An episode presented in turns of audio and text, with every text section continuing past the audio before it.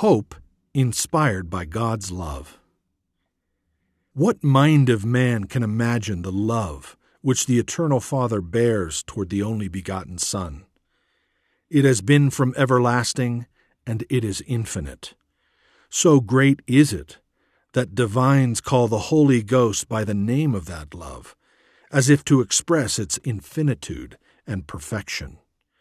Yet reflect, O my soul, and bow down before the awful mystery, that as the Father loves the Son, so does the Son love you, if you are one of his elect. For he says expressly, As the Father has loved me, I also have loved you. Abide in my love. What mystery in the whole circle of revealed truths is greater than this? The love which the Son bears you, a creature, is like that which the Father bears to the uncreated Son. O wonderful mystery! This, then, is the history of what else is so strange that he should have taken my flesh and died for me.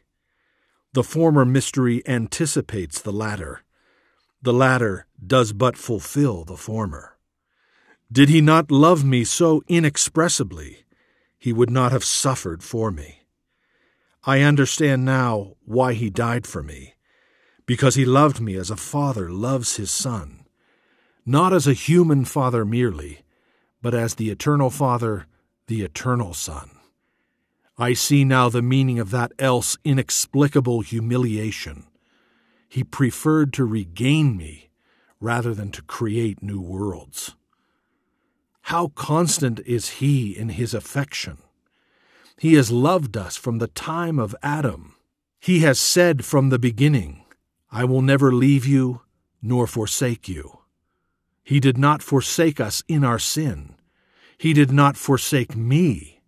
He found me out and regained me. He made a point of it. He resolved to restore me, in spite of myself, to that blessedness which I was so obstinately set against. And now, what does he ask of me but that as he loved me with an everlasting love, so I should love him in such poor measures as I can show? O mystery of mysteries, that the ineffable love of the Father to the Son should be the love of the Son to us! Why was it, O Lord? What good thing did you see in me, a sinner?